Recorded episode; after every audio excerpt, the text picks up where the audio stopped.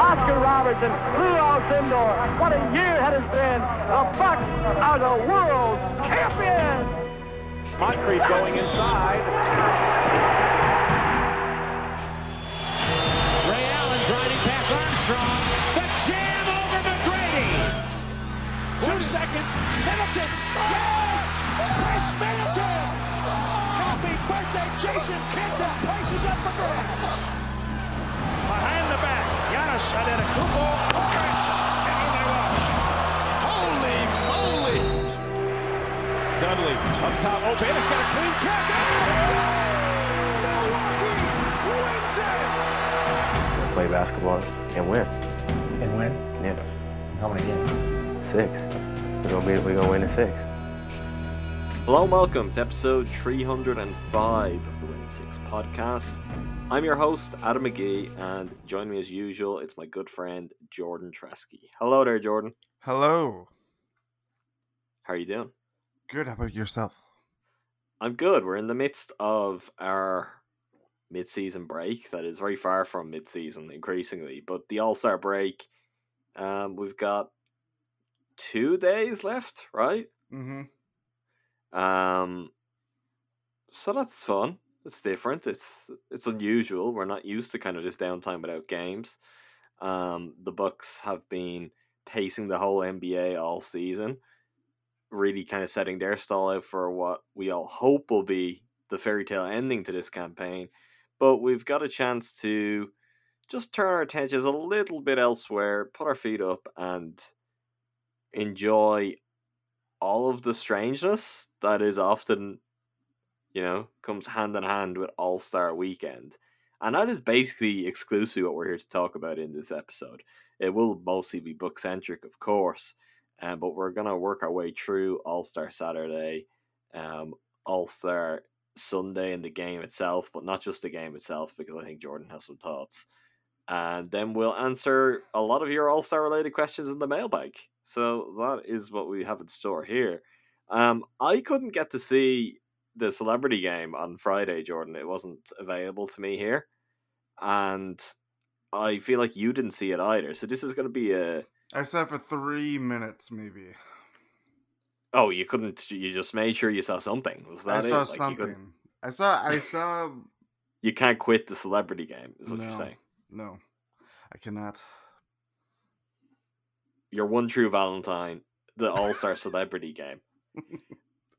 I mean, I do we know? I even tried to find this. I know uh, Marc Lasry scored a layup. He had at least two points. yes, Do you know? Did he get any more than that? Did he have any assists? Any rebounds? Um, I know he got a rebound. Okay. It's a travesty that these box scores are not like. I don't know why you when you go to ESPN on the Friday they don't have you know click here for the celebrity game like they would for any other NBA game. It's really tragic.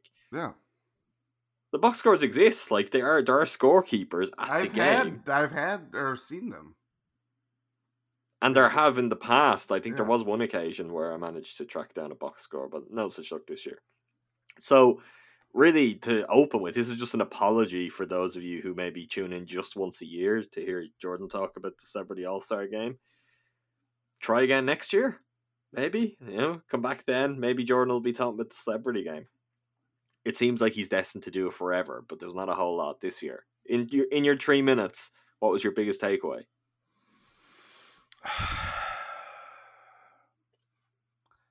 Um, that that silence might be my takeaway. uh, yeah, it was. I they were they were sitting on couches. That was new. The teams instead of like seat like a normal. What? There wasn't a bench? They were sitting on these couches. It was it was like two players to a couch. Is that good for posture and like keeping loose? I wouldn't think so. I don't think so. I don't think a bench necessarily is either, but at least you're not gonna like slouch back and really kind of. That's very strange. Common won MVP. Did he? I didn't That's- even notice. Yeah, it was the weekend of Common. Huh. Good for him. Yeah. That's it. That's really all we've, we're gonna get out of the celebrity game, isn't it? Pretty much. All right, let's move on to All Star Saturday. Um, an eventful, a busy night for the Bucks. Two participants, not something that happens all that often. Um, and I guess we'll work our way through the night in its entirety, maybe even including the three point contest. I'm not sure there's a lot to say about it, particularly as no Bucks are involved. But um, let's start at the beginning and let's go to the skills challenge where Khris Middleton was competing. At this point, and with the way All Star Saturday in particular has kind of shaped up over the last few years, what are your just general feelings on the skills challenge? I don't um Don't think too deeply now. well I will because I think this is there's something Actually, you know what? Before you even answer that, I, I think it's you take All Star Weekend much more seriously than I expect, considering the amount of things that you're frequently kind of just like, ah, oh, who cares? But you you do kind of have a genuine interest in All Star Weekend, right? Oh yeah. I mean Do you know why that is? Can you put your finger on what it is? Is it just it's kind of a landmark, it's a historic thing at this point, and it's just kind of part of the routine of a season? Or what is it that makes you care about this in a way that like you really don't care about 99% of other NBA related things? Yes, yes. I take I make things that are normally um supposed to be fun and relaxing more seriously than the games themselves. Anyway, um I think it's because All Star Weekend is there's no of the major sports. Uh, the only sport that can really kind of get to this is hockey, in my opinion. Where uh, like, hockey All Star Weekend's good. It is really good but like football doesn't really have they've tried to like re resuscitate it where they like have like these quarterback challenges which and like when i was a kid that was like really cool to see like brett Favre like young in their prime qb's like do this but now like it kind of borders on like well like i don't know it's i i don't have the same attachment to it anymore but with like all-star weekend you know i vividly remember where like where I was watching Vince Carter. It was like the first like exposure to All Star Weekend. So ever since then, maybe it's like that's like the kernel that's baked into my brain that just like, oh, this is really important. This is great. It's a good way to like, I don't know, have fun with uh the sport and all that stuff. So I don't know what it is, but it's just, just it's just something that it there isn't really anything like it elsewhere across the four major sports in um, North America, I would say. Is, um, is the home run derby just its own thing, or are there other kind of related events? It's pretty much its own thing. Like they have like they have their own like celebrity game with softball with obviously celebrities, but that I don't think that that's not like like how NBA All Star Weekend kind of like pumps it up. That's usually like I don't think that's even televised. I might be wrong about that. But that's there's also something I I don't know. Maybe it's there's obviously the home run derby, but it's also like I don't know. I mean, especially with those Astros. I mean, they're gonna hit that that trash can every time that home run ball comes in. I mean, come on, topical, topical. Even I got that baseball joke. Thank you. Um, okay, so now to return the focus to the skills challenge. Your general thoughts on the skills challenge? There's it's a good like if you're break oh my god this is gonna be so embarrassingly stupid but it's like can't wait. if you think about all-star weekend that's like a three course meal your okay. skills challenge is the appetizer. I mean why I, of course it's sponsored by taco bell the perfect appetizer to everything um but uh, i Not just a sponsor. Not a sponsor not a sponsor Live Más people. Um, I don't. It's a good. It's a good. What's your What's your favorite course in a meal? Mm. Dinner. Dinner. Really, the main course. Yeah. Ah, mine is one hundred percent the appetizer. Mm. I was just trying to see if you know. So in this, what? Okay, I should have interrupted you because I feel like this could go in some really interesting places. So just continue your analogy there, Jordan, and we'll see where your brain takes you. Well, it's like one of those things where you just kind of watch it unfold. And I don't know. Like, obviously, Khris was in it, and we'll dive into what he did, but it's really hard for that's like the one that that's I'm really hard to not have any feelings towards because it's like it's like oh like yeah they're dro- it just I don't know that one just feels like the most mm. monotonous of all of them. And I we talked It's it's the least monotonous. It might be the least consequential, but it's Yes. certainly not monotonous. It's I don't it's know. completely frantic. It's it's consistently entertaining, where some of the others are not. Like I mean, the other two have had some duds in recent years. The skills challenge for like really since they brought bigs into it is just completely frantic. It's a lot of fun. I think if anything, the biggest thing working against it is just how quickly it's over. Like it's just it's too frantic. They need to figure out a way to do it. Um, but monotonous, it's far from that. I don't know. I think honestly that whenever they introduce like if you don't complete the pass in three tries, you can still do it. That like turned me off on skills challenge because that's you got to complete the pass. I'm sorry, it's th- it. This is This is a matter of principle and fundamentals. exactly, and you know what too. Along, I mean, this is maybe I'm trying to remember the last time they had it. It might be like five years ago, four years ago. It was. This wasn't the opener to All Star Weekend. You're talking about Shooting Shooting Stars. Stars. Shooting Stars was terrible. What was there to like about Shooting Stars? the half court shot. But the rest of the event is terrible. Uh, It- it I just like remember. Do you remember when it was called Swin Cash and Chris Bosh and Dominique Wilkins would team up. I'm like, what? And they're doing just like, just if you're gonna get people like that together, make them do something that's worthwhile to watch. I, I, Shooting Stars is not missed at all. I, I know there are some people who feel very passionate about Shooting Stars. Maybe you're one of them, but it's was really pointless. Mm. Do you remember when it was called Two Ball? This might be before. It's definitely before my time. I think. I think it was called Two Ball. Anyway, back to skills challenge. Um, it's a good palate cleanser. Palate cleanser, palate opener. Palate cleanser means like oh, cleanser, yeah.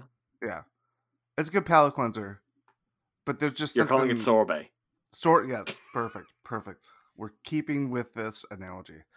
Um, you know, it's like a potato skin, or you know, uh, Oh.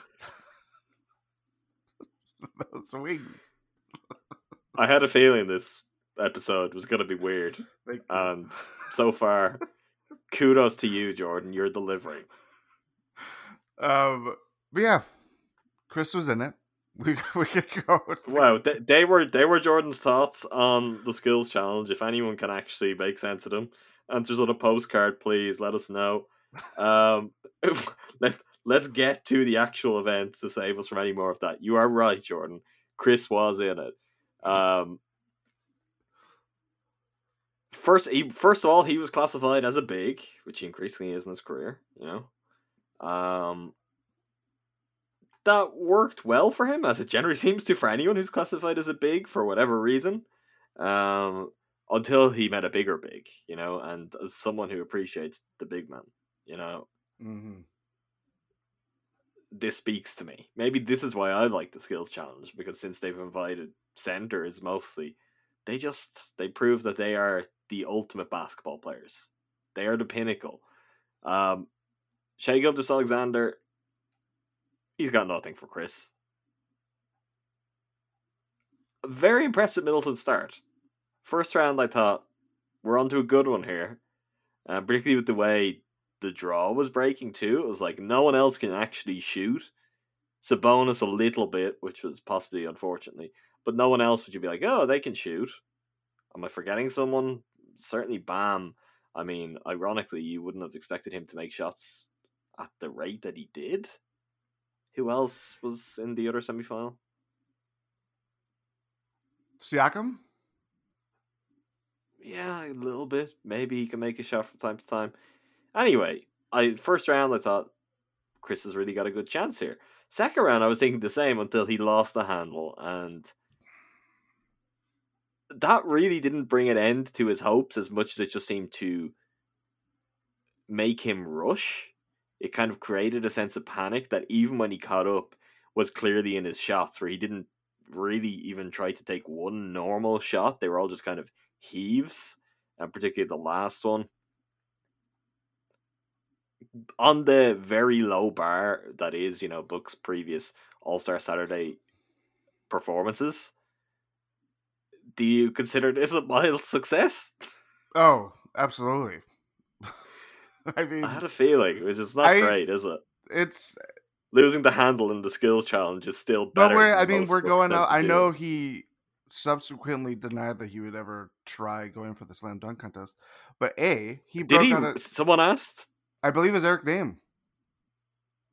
Because people were saying, "Oh, he's already done two. Why don't you Mhm. complete the third? Um, he broke it out during the All Star game, and secondly, we're going up. We're going up from here. We're let's keep this ride going. Who's to say he couldn't win it all in the dunk contest? He Me, I'll say he won't win it all in the dunk well, I mean, if Dwyane Wade's you know judging, let's let's see if it happens. Actually, Um, they they did work out together and they're friendly, and that could go a long way. But we uh, keep that kind of uh, we'll keep that will dry for a little bit longer. We will get to Dwyane Wade. Um, I mean, I would be entertained by the idea of Khris Middleton in the dunk contest more than I would be entertained by Khris Middleton in the dunk contest. But yeah, I, it did occur to me that he was missing just you know one for the set, and how he was never, ever, ever going to have a chance to get that, nor should he. But Hmm. a little disappointed because this one was there for the taking, and really, I just want any kind of trophy. Just this is this is why I say uh, give us mid-season tournaments, give us a G League title. Like if the Bucks aren't going to win a championship this year, I just I want a trophy. Summer league. I mean, sure. The skills challenge would mean more to me than the summer league title. I don't think I don't think you're alone on that. I don't think you'd agree with that, but I wouldn't. I mean, I'd rather, particularly to watch That's a very the five interesting minutes poll of the skills to me. challenge. You think we should put it to the people? What would they prefer? maybe. Like, we'll put it to the people. I'll put a poll out when we post this. But Middleton did himself justice compared to previous three point shooting contests, but yeah, not the best of moments to finish on. Um, any other thoughts on the skills challenge? I don't think so. But Bam as the winner was the fix in Jordan. Was there some sort of Miami Oh. Heat conspiracy going on I don't think so. that Jimmy Butler clearly missed the memo on on Sunday? yeah, I mean, good lord. Again, he never. we already went we'll get over. there. We'll get there. Yeah. Um. Okay. Have you any thoughts on the three point shootout? Because it was entertaining. It was good. I mean, it went down to the very last shot. I like the introduction introduction of I'm getting my Scottish on. Good. Um, I like the uh, Mountain Dew three ball that Reggie Miller about that. incessantly called. I was like, oh, we got to get our responses in. Here comes the Mountain Dew three point zone ball. Um, I like that. That was a nice touch. Obviously, ref- and it reflects where we're going. You know, the NBA. Um, you can't go wrong with a three point shootout. It's it's it doesn't have the flash of the that's not true. It doesn't have like the highs of what a dunk contest could be, like especially like the one that we saw this year. But like a a four year college prospect, its floor is high. Sure. Okay. I hadn't thought of comparing it to a four year college prospect. Um, are we are we juicing the numbers in it a little bit too much? You know, with the full money ball racks, and now we've got a three point shot. I was How actually going to say that because you can't. until we've got a full three point rack. Because even the scores were impressive, but they're actually not as impressive No. as some of the scores historically. And I mean, look, most people aren't going to care about this, but it is nice. I mean, To to, be able to have kind of a true line, true history of you know how different players performed in it. I, f- I feel like even that was lost on the commentators. I guess is not entirely shocking, but there just wasn't that sense of oh yeah, these scores aren't completely insane. Like I mean, we have seen better scores in recent years without the three point shots. Yeah. I believe. I think the year Klay Thompson won certainly. Um, but yeah, I did. I did. The shot is cool. The the three point shot is a cool addition, and just kind of varying and somewhat, I guess, breaking up the the rhythm that would be there otherwise. So the players have to adjust, and they really have to kind of lock in. too. Yeah, Joe Harris didn't have a didn't have a very good uh, defense of his title. No.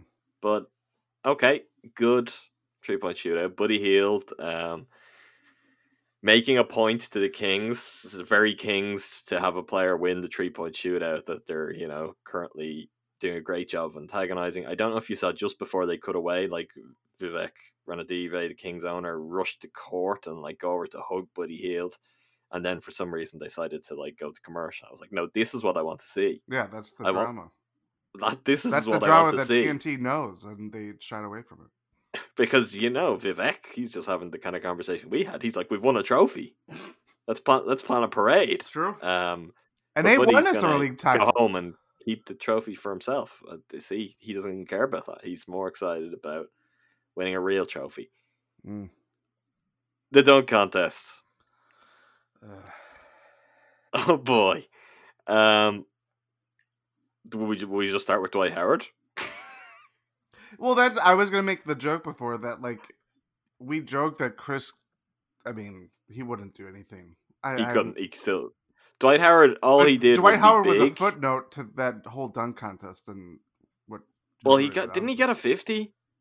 He did. or he got a like a 48 at least which was one of the ones where Dwyane Wade decided to give it 10 because because it was a tribute to Kobe. You're like this is not how it works you know? Maybe honor Kobe with the good dunks. And with you know I- I'm not getting into Dwight and Kobe and even the weirdness of just like him being out there and uh, it was it was strange. I mean his his first dunk was like really? Is this what we're doing? Is this what this dunk contest is going to be like? Where you just you know you're a large man who can still jump somewhat so you just grab the ball take off and throw it down hard? Like this is not this is not interesting this is not exciting. Um i guess we just got to get the pad and we've got to get to the baseball teamed dunk and get your thoughts on this. So Christian Yelich was there hmm as Pat had like told us, not even hinted at. He had made it uh, incredibly clear. I I did think we were going to get two separate dunks, one involving him and another being the white man can jump dunk. And it turned out they were all part of the one, which was actually probably a wise move. So you're not just well, I say that. Look how far it got him, but how disappointed were you that this was like a dunk that made sense, like abided to the laws of gravity, and wasn't the kind of nonsense you were rambling about last week? I was deeply disappointed. I, I thought there was going to be social commentary about the Astros. Rob Manfred uh, hitting a basketball with a bat.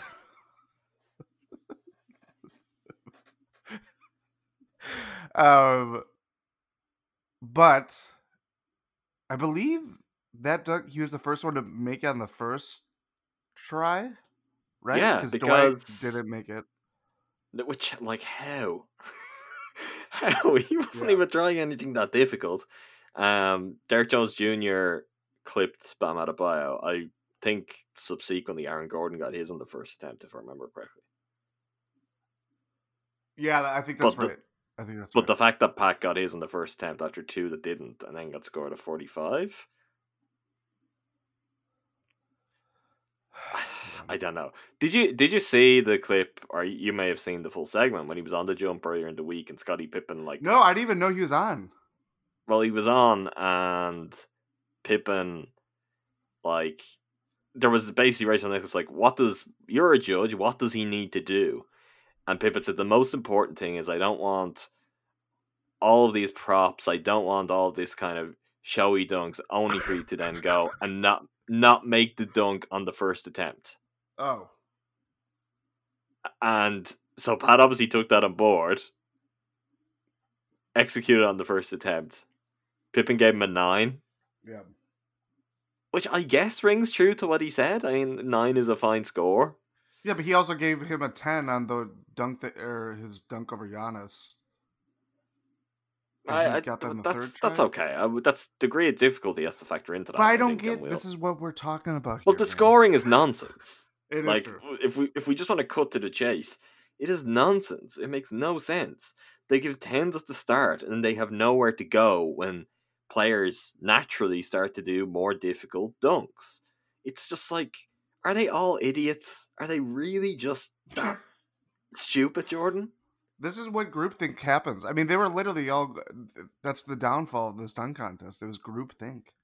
Independent thought wins in the dunk contest and in life. Is that why Kyrie Irving is now the vice president of the Players Association? I think so, but that probably doesn't help my argument. Um, yeah, it's it, look, it's it's what we're gonna end up talking about with this is the scoring, but you're just kind of nothing makes sense. Like there is no baseline. There's no way of understanding and being like that dunk is an eight and that is a ten. I mean, the only thing worse than the scoring is the commentary in the dunk contest. I cannot overstate just how much I hate it.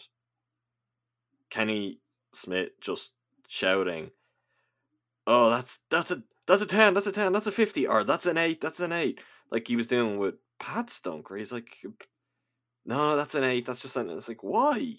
Well, compare that to the one you just, and he's talking to a judge in Dwyane Wade. Why is a judge? This is not a very impartial Jordan. He's being influenced, and then after Kenny Smith going, "No, no, that's an eight. What does Dwyane Wade do? He shows up an eight. Only only Chadwick Boseman got it. He gave a ten. Which I mean, Chadwick Boseman, call your agent. I mean you don't need to be a judge to dunk contest. The Black Panther dunk with Victor Oladipo, that's smart. That's that's a good move. Being a judge, not sure that's great. Even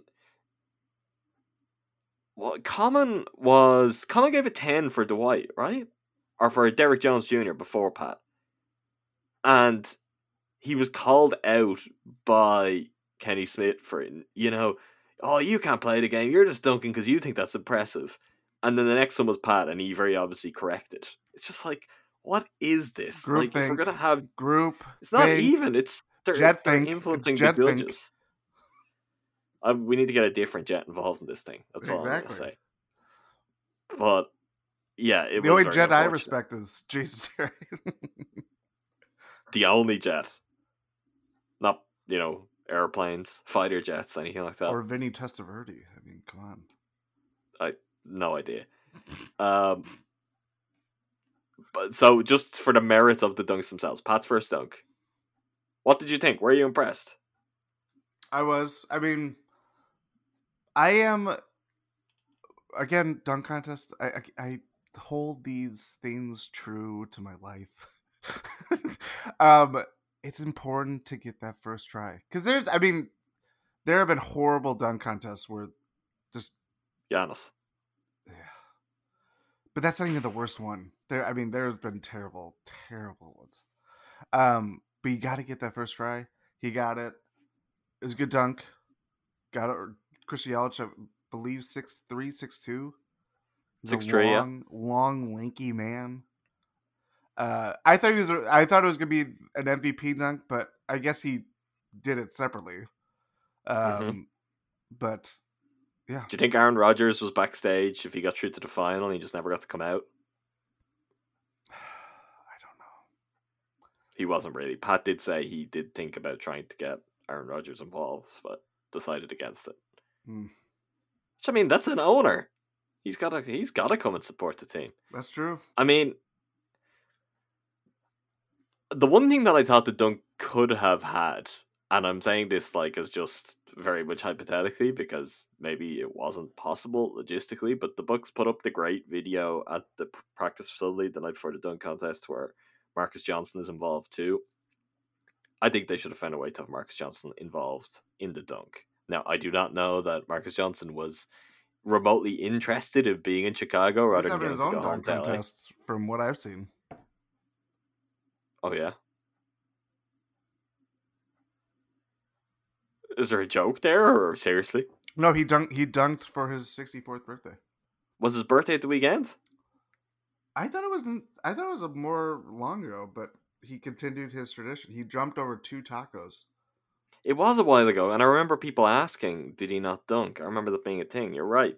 Um, but you know what I'm saying? I mean, not everyone is going to instantly recognize him, but if Pat's coming out like that, if you could get Marques involved too, and then maybe you work a two MVP dunk. I don't know. I mean, I I think both dunks were good, but that one maybe maybe he wasn't playing into the white man can't jump element of it enough. Although he really did commit to it, I thought it was a good solid dunk. Yes. And key to it is, I mean, sure this is a jumping over people. I know there's a lot of people who are tired of just the dunk contest being let's jump over this person.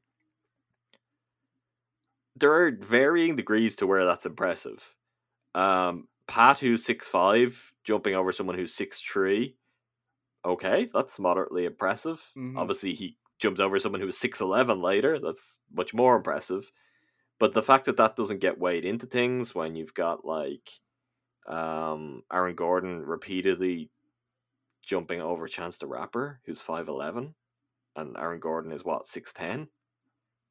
Like, where's the scale on this? They're they're like small guy jumping over relatively taller men versus, you know, tall guy jumping over just average height men. It's very strange. And he did that over and over again. He clearly had no idea. It's very, very unusual. I mean, he has done the dunk contest so many times that I guess that makes sense. I mean, that's how he ended up with the dunk that should have been the winner. Was he had no ideas and he got bullied into doing a Tacko Fall dunk, and Tacko Fall was peer pressured into actually agreeing to, you know, let someone try to jump over him. But it happened because he had no ideas. But even you get like Derrick Jones Jr., who is like an inch, inch and a half taller than Pat, and when it comes to jumping over people, the best he could do was Bam Adebayo, who was six nine, I think, maybe scratching six ten. Not as tall as Giannis. So with all of this, it's just kind of like, like if this is something, maybe the dunk contest would be better if we could just gradually move away from a lot of those elements. Unless everyone's going to dunk over Tacko Fall every year, then that might be worth sticking with. But you know, it's like maybe judges should be aware of okay, let's give a bit more credit to the fact that the six five guy is able to jump over this taller person as opposed to just like people jumping over Chance the Rapper. I just I find it weird. It's another element that's just strange. It's like what goes into this? I know this is fun, but people do care about it, and it's a really storied thing. I mean, if you're a dunk contest winner, that's gonna be talked about forever. Um, I would guess you could probably make quite a bit of money out of endorsements as well from just being a dunk contest winner, particularly if you've got a really memorable dunk. Well, I mean, Derrick Jones, Derrick Jones Jr. just won or won, just got a Puma deal. Did he really? Yeah, he got it yesterday. Well, there you go. Yeah. Like, I don't know. The system is broken. Is really what I'm getting at with this. Um, Pat's second dunk. Plus, do uh, one one other thought about his on. first dunk. You don't want to show your cards entirely in your first dunk. You know what I mean? There, there, Yeah, there's a plan to this. To, but that could used to be the way it is. But if everyone just gives fifties for not fifty dunks from the start, well, then you have to show your cards because, True. like, he scored ninety five and he didn't make it through to the next round. There was a time when that would have been unheard of in the dunk contest. Yeah, that's true. The second dunk, he hadn't practiced with Giannis, which is both surprising and I guess not all that surprising considering Giannis had a child last week. You know, his his his son was born, so I guess he was not exactly you know just up for any kind of oh yeah sure let's go down and practice for the dunk contest. Um, but Pat speaking after the fact said the kind of the two misfires before they actually pulled it off came down to him being unable to get the ball out of Giannis's hands because he underestimated just how big Giannis' hands were. Mm-hmm. And um, I thought that was interesting. But when they finally got the adjustment right, I mean, he nailed this dunk. And to me, this is one of the most memorable dunks of the night, if not the most memorable, because it's just different. And I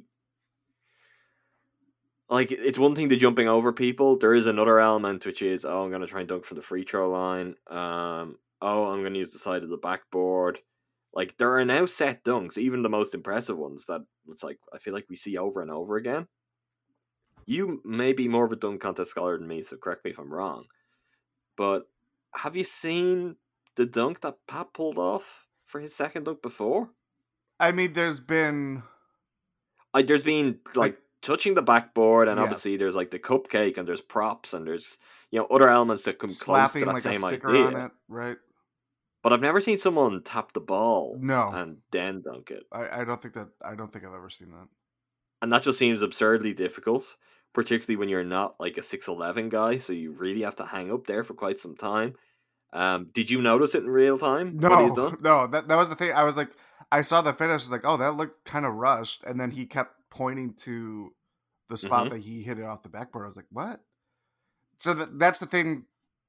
That makes it all the I more impressive to me. It does. I don't know. Like it's one of those things where, I mean, uh, having a dunk like that that would have been possible, maybe or not possible, but like, I don't think it would have the same effect without the replay element. Obviously, they replay all the dunks, so like, Oh, we would have got eights across the board without replay. Well, especially that, like, especially the camera of it, like, the focus is right over the hoop from the top of the backboard. You know what I mean? So you see him hit the backboard. This is serious analysis.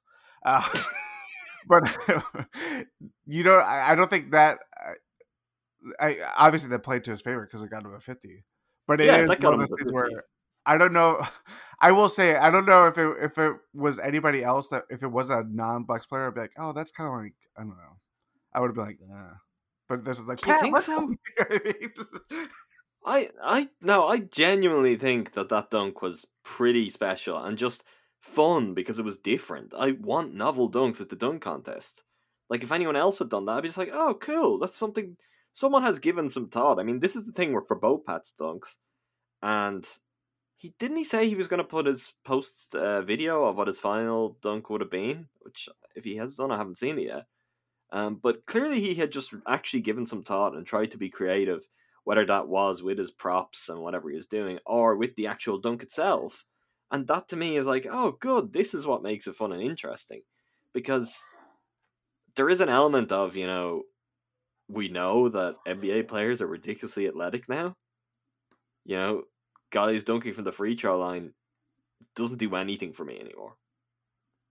It's like, sure, they can do that. This is these are incredibly large men, some of the greatest athletes in the world and we're in 2020 this isn't like the 1960s where they've all been at the back having a smoke before they go on like Yeah. we we know they can do oh, this oh, that would be a So-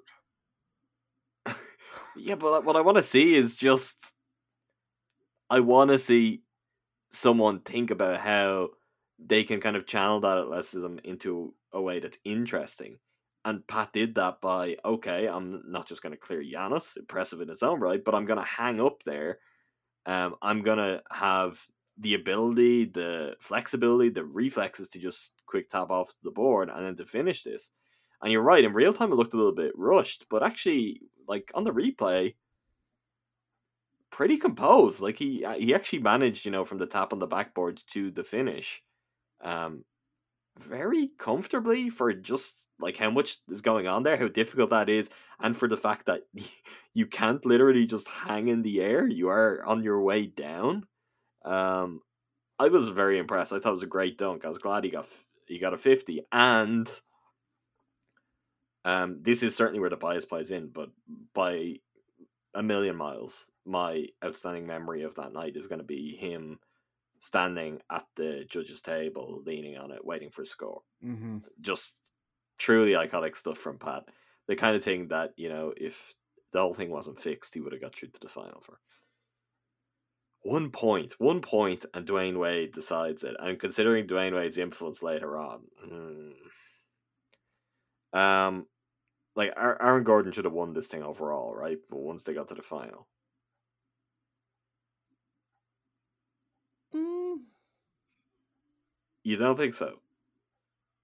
You don't think it was absolutely ridiculous Well, uh, maybe objectively, if we want to rescore all the dunks in the final, well, Derrick Jones Jr. should have won before that.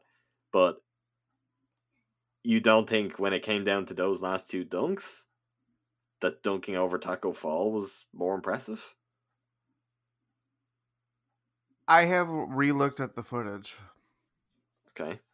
It's not that clean of a jump. How clean do you expect it to be? The man I is seven foot just, I knew this question was coming. I knew this question was coming, and I don't have a a good response. Right. Well, then that answers it.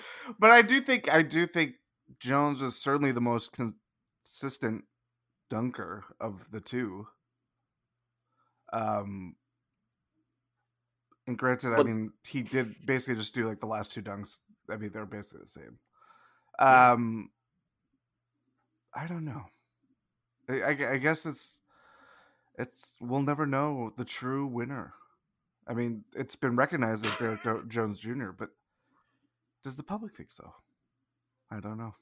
Well, I I think they clearly don't, but you might be an exception. You're in on the conspiracy. I'm not. in- I'm just saying. I don't. the Think, I don't. I think he is a deserved winner. It's just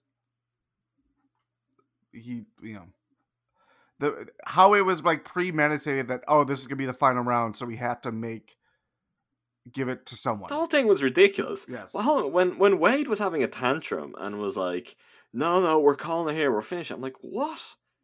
What is this about? You have no control over this. This is like your job is to judge. Just because you've got a microphone on, let's not run away at this." Like, I like Dwyane Wade. I've always liked him as a as a player, as a personality, certainly as a man. He's only come across as like a very likable and thoughtful figure since his playing days have come to an end. But you're just like, what is this? What are you like? No, I'm not picking a winner, and we're all gonna walk away from the table. And then someone like comes over and is like, "What are you doing? We've got this is a TV broadcast. We need a winner."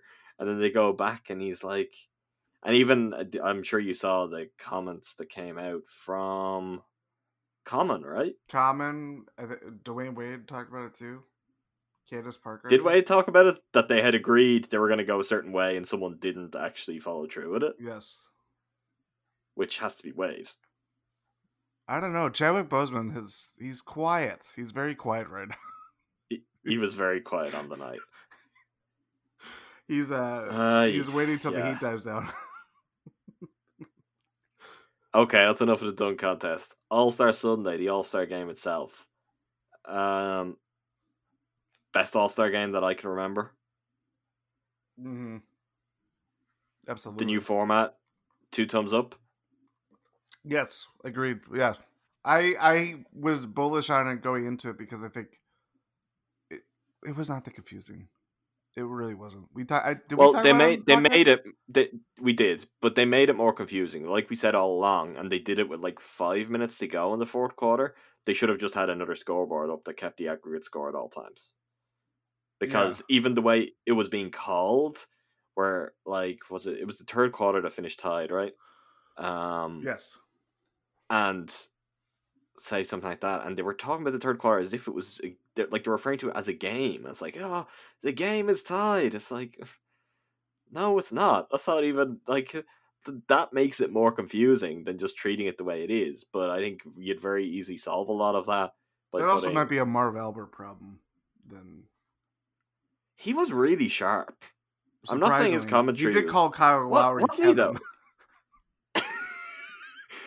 He was more relaxed than I've heard him in a long time, which I guess is natural and understandable why that would be the case. But he was much sharper for that, where I was like, oh, Maybe you Marvin's should take that up regular his broadcasts. Maybe. I mean, maybe you would get too loose then, and we'd have some real tr- trouble. But Yeah. um, yeah, um, I just think you'd solve a lot by putting the score up there, particularly like when it just becomes weird when they do uh, a might we end the third quarter interview with Chris Paul, and he's like, "Well, we're all just talking about the score. We're down nine. it's like, oh well, this is clearly all the players are thinking about. Sure, they're trying to win the quarters, but they are very much aware of what the score is and wanting to win the game overall. Um, so yeah, I mean that's that's one guess I guess Nate I'd pick with the whole thing, but it it did work for the most part. Um, I wonder if in future stagings, if it might actually work better, even because the first half wasn't working. No, Like there wasn't really any difference at all, it was a slow burn. and it's it was only really once. It was kind of only really once the third quarter, which even the defense wasn't necessarily there then, but you got the competitive juices flowing on both sides because they were going and playing for the money at the end of the quarter, and the charities were kind of screaming on um, from whatever of the court they were on, and that kind of just upped the intensity overall. It seemed like, and that carried over into the fourth quarter, where pride really kicked in all around. you could judge when the competitive juices were kicking in based on like the speed of closeouts or if there were even closeouts that's where it was like the first two quarters are like oh okay open Giannis was one of the most guilty parties for that all night. yeah but I mean, which is actually something we've seen be a problem for him in real games at times, less so this season, but it's something in the past that uh, I was pretty annoyed about that he just seemed to have this kind of very, yeah, I'll just kind of saunter out and I kind of put my arm up. And he wasn't even putting his arm up. It seemed like you know, every time there was an open corner tree, it was because Giannis had just walked away from his guy. But he certainly wasn't alone in that one. mhm. Giannis and Chris's performances overall, I guess it makes sense to start with Chris because that's going to be a short conversation. It wasn't to be a repeat of last year. no Nick Nurse holding him back, unlike Coach Bud and the Bucks coaching staff. hmm. Um,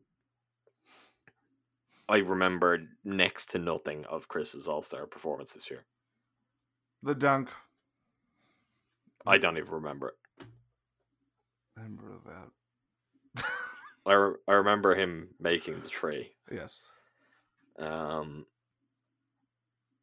two of seven, played 23 minutes, which was quite a lot. Um,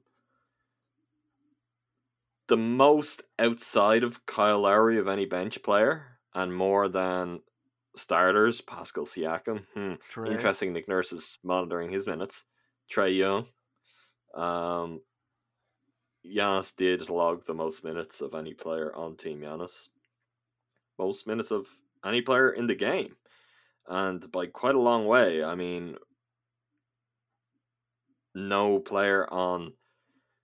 Uh, amazingly, the team where Jason Kidd was sitting on the bench logged more than 29 minutes, and that was Ben Simmons. Isn't that amazing? it is amazing None of the starters, you know, with the most minutes any starter on. I I mean, it is Frank Vogel's team, but just for the sake of argument, we'll call it Jason Kidd's Oh, team. um of any starter it was Le- hmm. Kawhi? Do you know how many minutes he played? It felt like he was out there for a while. I'll go 27 minutes. 20 minutes. What? Whoa. Anthony Davis and Kawhi led the starters in minutes on Team LeBron. Both played 20 minutes. LeBron played 19 minutes, Harden and Doncic 18 minutes. Uh, this is something that I think is kind of interesting and worth talking about in a minute when we get to the exciting end to the game in the fourth quarter and in Giannis's performance also. Um, it's just something that was just people with so many of the stupid conversations of the last couple of days um, seem to be oblivious to is that one team didn't have their best players playing heavy minutes at all. Actually, was just letting them rest for most of the game, and then had them come in and kind of close things out. Where the other, they had a very different approach.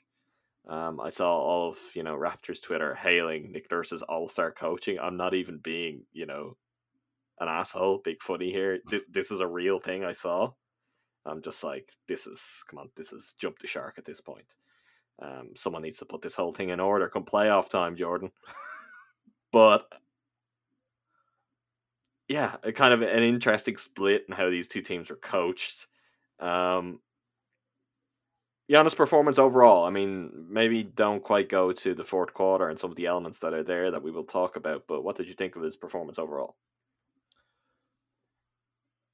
Dunks. There were a lot of dunks.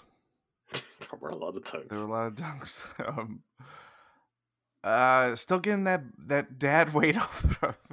I'm joking, joking, of course. Being That's a joke. That is not a joke. I, True. I mean, not necessarily that specific element of it, but I, I'll get to it. I'll get to it in a minute. My my thing on Giannis is, um, for all the talking about his performance, if they had uh, not missed a couple of layups, which his team did across the, the course of the fourth quarter, Kemba Walker missed one that was really particularly bad. Giannis missed a couple of uh, a layup and a, an easy dunk as well, but they would have won, and if they had won, Giannis would have been All Star Game MVP, Yeah, and he wasn't at his best, but he would have won the All Star Game MVP because he was the best player on his team. I mean, Rudy Gobert has a case for it, but he no was good. Rudy Gobert was really Gobert. good, actually. He was really good. It's better the than he was the more, I guess, impactful big man compared to But he was playing his of, of him and Embiid. You're saying yes. he was just playing cleanup, and True. if you want to play that way, there's a lot that you can feast on in the All Star game. It's a pretty smart approach as opposed to Embiid, who was like, "Oh, I'm gonna get this ball like way out in the wing, and I'm gonna try and back the whole way down and turn it over." It's like, okay, this is this is weird. Um, a lot of weird Embiid energy. Like, I mean, probably a conversation we'll have in another podcast soon in regard to the Sixers and much more consequential conversations. But his whole energy has just got super weird. And I, for as strange as their season has been, I think things are going to get worse before this year's out. Like, it just, things are really, really off there. And I don't quite know. I don't quite know what exactly has done it, but then we could probably draw up a list of like a hundred different things that have contributed to it. So There's a crack in that locker room that's bigger than the Liberty Bell. You know what I mean? Um. Okay, the fourth quarter. The Elam ending. Your thoughts? Loved it. Loved it. I've actually watched the the TBT some games for the TBT. TBT. God. The basketball tournament. Basketball tournament, not to be determined. Um, um I've seen uh, Marquette, I believe, has been in the last couple years and kind of uh followed them through it because obviously there's like a through line to through it, and I like it in there. Uh, I mean, it makes it really entertaining, and I think for the first year, if you're introducing it, I mean, you got the game that you wanted. I'm not saying that if they keep doing that rule, you're gonna have similar games because, you know, it could be blowout. I mean, you could just tell. Like the other thing too is that like you could tell when it could easily be kind of it's an all star game. You you could see like, okay, you could take this one or you know what I mean. Like it it can be. Well, it, it's crucial. The, the score was just close enough going into the fourth quarter that it was interesting. yes. That there was enough motivation on Team LeBron and belief that they could still win it. Um, and that Team Giannis would have felt like, oh, it's close. You know, we have a nine point advantage, and twenty four points isn't a lot. Like, I think that is a that was also kind of a perfect storm that you may not get in another year. Like, if a team is up twenty going into the fourth quarter, I mean, it's not going to matter all that much. Yeah. Um yeah, I I really I really liked that they it, it worked out well for the first year and I think it's a no-brainer going forward. And what do you think they do with that? Do you think they just keep it at 24 and it becomes this Mm. permanent thing that the All Star game memorializes Kobe? That's a good point. Because 24, I think it ultimately proved is quite a lot and would be even more if the margin that one team was behind was quite significant. And I mean, they were ramping up defense trying to make a comeback. You know, that fourth quarter went on for a really, really long time. And like they uh, they do need to be careful of that because the idea is not to run the league's best players into the ground over All Star Weekend. That is in fact the complete opposite of what you know this week is designed for.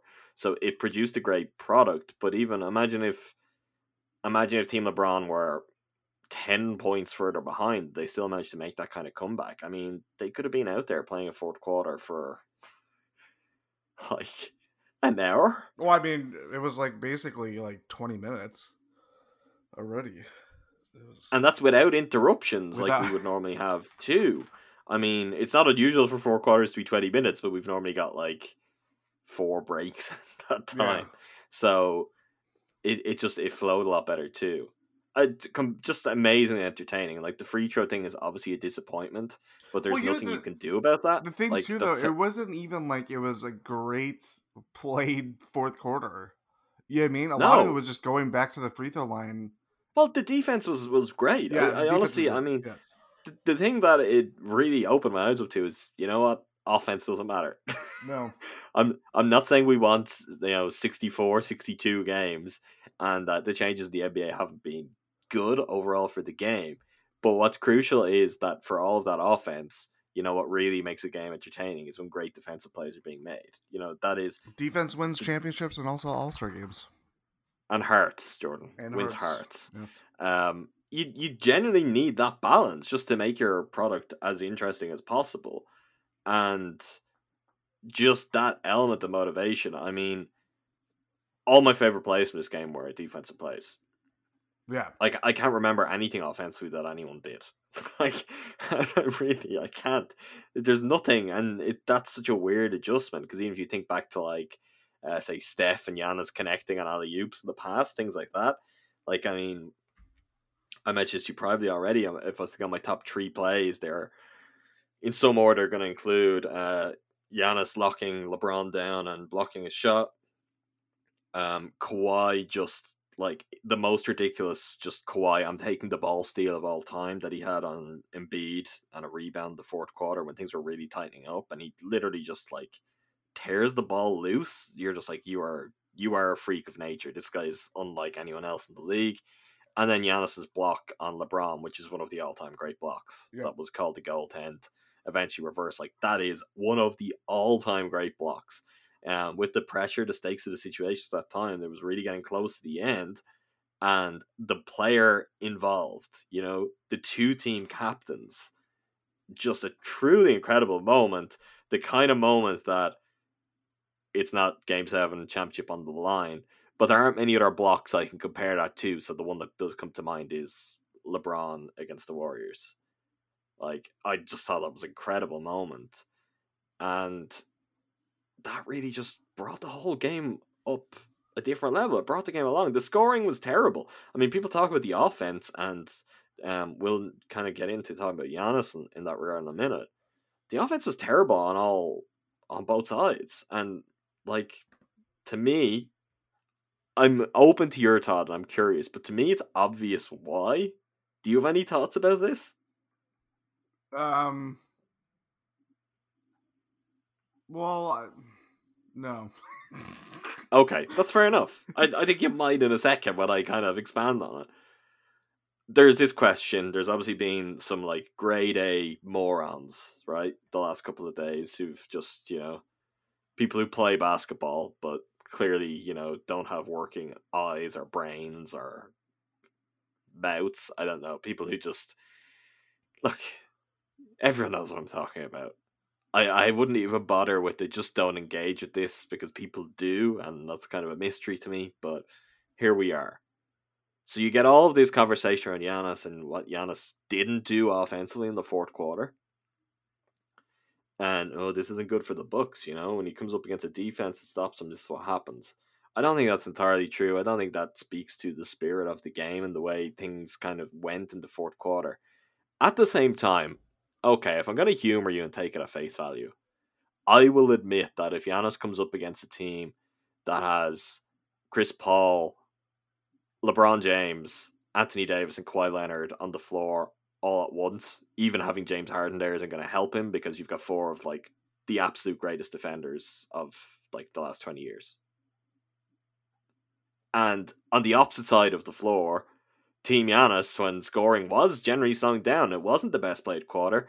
I mean, you had Kyle Lowry playing out of his mind defensively, uh, working incredibly hard. You had Giannis, to me, being like head and shoulders above everyone else on the floor defensively. People might want to talk about his offensive fourth quarter. He was a monster in the fourth defensively. Like, this is a kind of interesting development because it hasn't always been the case that the best players in the league are the, league's best defenders. But there is some real crossover on that, and even some of the players who weren't on the floor, like someone like Rudy Gobert, if he had seen a bit more time late in the game, um, maybe Team Giannis could have come up with the win, particularly considering he was getting things going on the offensive side too. But to me, it's like when the conversation's like, oh, you know, Giannis couldn't do this. I would be worried, all right, if the Bucks were going to come up against, you know, four all-time great defenders together in the playoffs that then can go down the other end and you've got four all time great offensive players, five because Dan Harden gets added into that mix too. Do you know what I'm saying? Well, the way this game has been analyzed is just bizarre to me in terms of trying to trying to bring meaning and the way in which meaning is people are attempting to take meaning from it for what could come down the line for Giannis and the Bucks because it's like okay, I mean the best the best versions of a team that are going to face the Bucks are going to try and stop Giannis are going to involve no more than two players of that caliber. It will be LeBron and AD, or it will be Kawhi and Paul George. It just seems to be a conversation that is bizarrely skewed, and I can't understand why it's a thing. I mean, it's stupid. It's all stupid. um, But it- you take my point of like Giannis struggling with those four guys on the opposite end, like that we're using that as something to talk about his ability to create offense is just so ridiculous because who can create offense against Kawhi even when he doesn't have LeBron and AD flanking him and Chris Paul at like the point of attack? It's like what what is this? What world do we think that that is the bar that anyone needs to be measured by? Because the content. you know, world. roles reversed. But roles reversed. If it's LeBron on that team, I think LeBron's gonna have a pretty tough time if him and Giannis swap places. You know, it's it's the kind of reality of this is the All Star game with so many great players, and in this case, great two way players. By the way, the, both teams were a combined thirty nine point one percent from the field in the fourth quarter. Five for twenty two from three. So I mean, LeBron's team was more efficient by a wide wider margin, but it wasn't. A, And they got to the line in the fourth, which is how they really won the game. yeah, it was yeah, twenty six total free throw attempts.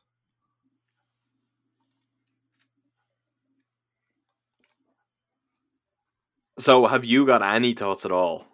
Because this is what the people seem to want about what the All Star game and how it finishes means for Giannis, the player, um, when he comes up in the biggest moments of his career. I've always said whatever happened in the All Star game reflects on how uh, players choose to dictate their entire career. Um, I thought you were going to say whatever happens to the All Star game stays the All Star game. exactly, especially if it's in Vegas. Um, it was in Vegas at one point.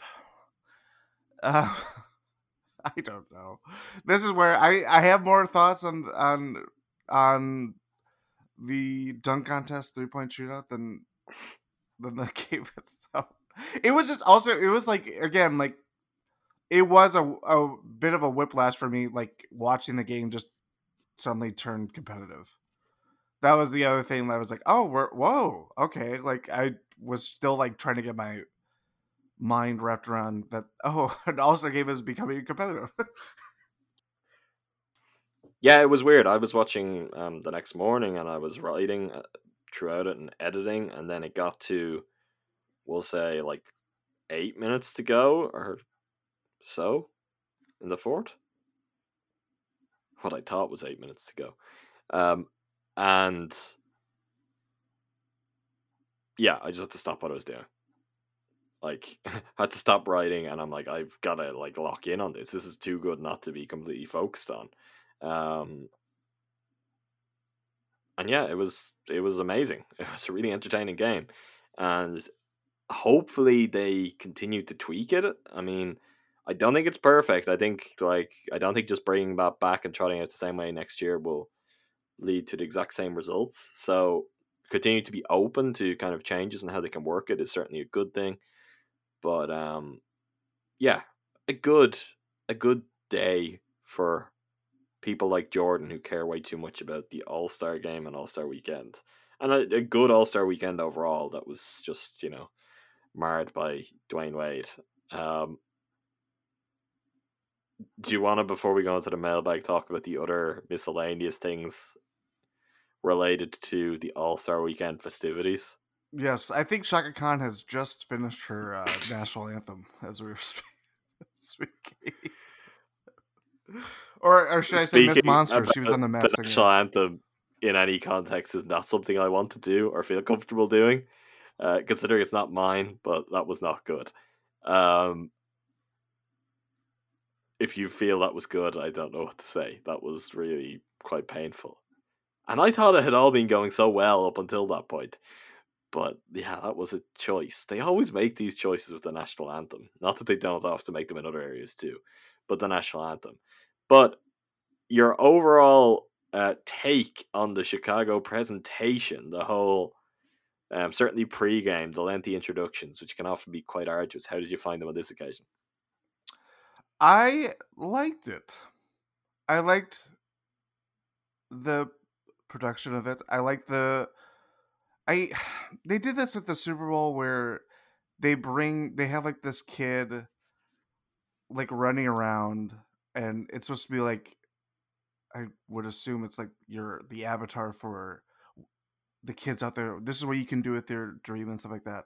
And the Super Bowl, they had the kid eventually run into. It was like it turned from pre-recorded video to live action, and he's running on the on the field. That's what it was. It was like another introduction like that. This time, like the kid like fake miming shitty basketball. Of course, I was like, "What is going on here?" And then Common comes out and re- is you know I've seen on those Microsoft commercials. He's he's he's a great. What, what is that? Po- that is poet slam poetry, slam slam dunk poetry. I guess if we're keeping the he is a poet. I he is a poet. Um, I I enjoyed Common. I do too. I I I think it was just. I know right there's a lot of people who didn't. I think he was given a lot to do. Yeah, like a clearly. lot. Um, I think eventually, if you give someone that much to do for that long, things are going to get a bit weird and off the rails at some point. And even I thought typical of that was the fact that he fluffed like his second to third last line, which was something like "Welcome to All Star Game 2020," and he he just after everything he had said, um, so you might want to draw attention to or reflect on the moment. He didn't get those words out properly. And I was like, yeah, you've given this guy a lot to do. Um, he's not just acting as like MC in a host capacity. He's also being the performer, being the show. Like, when does this happen? Pharrell wasn't there with his hat introducing All Stars, was he? Am I misremembering this? Didn't DJ Khaled do it last year? DJ Khaled always does too much at All Star Weekend. That is one thing I will say. Um, I don't know. Is like Adam Silver the world's biggest DJ Khaled fan? If you go to NBA offices, is it just like DJ Khaled everywhere? but it's very strange how central he tends to be in All Star Weekend. Um, you asked specifically for us to talk about Common. So what is it you have to say? His introductions in particular. Well, I mean, when it came to, well, I actually no, it was Chris that was first introduced. I can't remember what he did for his rhyme. I can't remember any. It of the was it was also it I was kind of a remember- stretch because he was like Middleton. Yes, it was Middleton. It was, um, and Chris kind of had a something of a reaction face when the camera cut to him on that. Um, but he didn't stretch at all for some of the other ones, which made the rhymes really weird. And I I don't have the specifics, but I know there were multiple occasions. Kawhi Leonard was one of the weirder ones. I can't remember, but it was like that's not even the hardest thing to rhyme. Maybe it is, I guess. But was it something about load like- management? No, it wasn't. Oh, Um, but this worked for you. Commons rhymes worked for you. I will. I, I just think the whole thing. I I liked it. I, I think it was. Again, this is an area where they, it could easily fall on their face, and it's like you know, It should. It's completely ridiculous. Exactly. It's designed to be terrible. Like you have Steph Curry trying to to hold carry back a laugh, laugh during a Fergie's anthem. Yeah, I mean, like we are normal. It's like 40 minutes of a hosted thing. It would be like uh, the Oscars has its own problems because they don't do hosts anymore. But it would be like imagine if the Oscars started and there was a 40 minute monologue where that's going to Or like by the end Eminem just it. suddenly comes out and just starts Oh, doing. God. Ugh, don't let's not do that. Please, let's not do that. I thought I'd Looking like he's a character from Watch in my life. Dogs. That's a video game. he looks like a character from that game. Oh god. Um yeah, I I thought it was great up until Chaka Khan came out. Um Jennifer Hudson was amazing and then I think Common did uh, literally as well as anyone could do in that situation. And they will probably get someone twenty minutes straight. someone else to try to do that and have it be just a complete disaster. And we've had that before. Was Kevin it DJ. Khaled Kevin Hart. Kevin Hart pronouncing Giannis's name and all of that, like all those terrible jokes. Like that's he's supposed to be a comedian. I say. I guess. I mean, but uh, put Pat Connaughton's name out there. He'll do the same. he got it right too. That was yeah. Anyway, we'll move on to the mailbag. Let's do it. It's this is not going to get us away from some of these conversations. Um, at Space, how will the league divide up Giannis like the pieces of Exodia after he leaves to play with all of his brothers in different cities at the same time? In all seriousness, how long does it take Marv to essentially get Ersan benched? We have three people who asked the second part of this question. Um, so I'll actually I'll go to those right now. From at Applin Third, you see Marvin Williams taking most, if not all, of Ersan's minutes in, in uh, in Indy, he looked miles better than Ersan. Secondly, oh, what is the ideal? This, is getting complicated now. I've got multiple questions and questions. Secondly, what is the ideal small ball lineup with Marvin on this team for the playoffs? For argument's sake, let's not include Bled because of well, you know. And the other question related to Marvin and Ersan is from at Wesley Bill. Will Marvin end up taking Ersan's minutes? So to get to the bare bones element of that, will Marvin end up taking Ersan's minutes? I think it's inevitable that he takes some. hmm This is my answer too. He'll eat into some, but not all. Yeah. Um, I know we talked about after they signed Marvin Williams. Uh, there's probably gonna be a little bit more big ball lineups. I wrote about that today. Uh, I called this. yes, you I did. called this. Yes, you did. I, I mean, everyone was talking small, and it's like, you guys don't know Bud yet. Bud He literally, even talked. He talked about it in the. he, he gave the quote within a couple of days. Like he's completely open and honest about. Give him a chance to play ultra big, and he'll just start blabbing about it to everyone. He doesn't say stuff most of the time. Give him players where he could be like, "Oh, wait till you see me play a power forward at the two. and he's excited. and I even I in my piece I included they've only Ersan, Brook, and Giannis have only played together 17 minutes, and that's I mean, I, and they have the highest net rating of a three man combination, which is just to quote Bud, uh, effing beautiful. Um, Jumbo's the future. Yes, it is. Um, but I'm not. I don't. It's yeah. It's not gonna be entirely. And again, this is Ersan. He goes up and down. We're currently in the middle of a down patch. Um, if anything, you know All Star break came at a great time for him.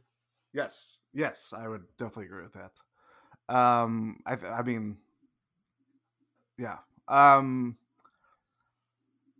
and I think I mean it's not just Ersan. Rolo's minutes have are going to go down. I mean, his minutes have also kind of, kind of they have shrunk, uh, especially as but has leaned more into small ball lineups. Um, they just fluctuate wildly night to night. He's entirely a matchup dependent option at this point. Yeah, which is not. I mean, that's not completely surprising. Um, and ultimately, I mean, that's kind of what you want from him in the playoff setting. It's smart. Yeah, right? it's, it's very smart. Yes. But yeah, um, I it's not just as as for the small ball element of this, I think my pick would be particularly if we're excluding Bled, um, as was laid out in the question. Hill, Donte, Chris, Marvin, Giannis. Yo, Donte, Chris Marvin Giannis. I think that's kind of a really good two way small ball lineup that isn't giving up size. I would agree with that. There's I probably mean, gonna you be run a lot of teams off the floor with that. there's probably gonna be some variation of if it's not Donte, it could be Pat, uh, maybe even Mhm. Sterling. But I, I would Mm. like that. Um, have I? What was the? Oh, the original part of the first question. How will the league divide up Giannis like the pieces of Exodia? Do you know what Exodia is? I don't know.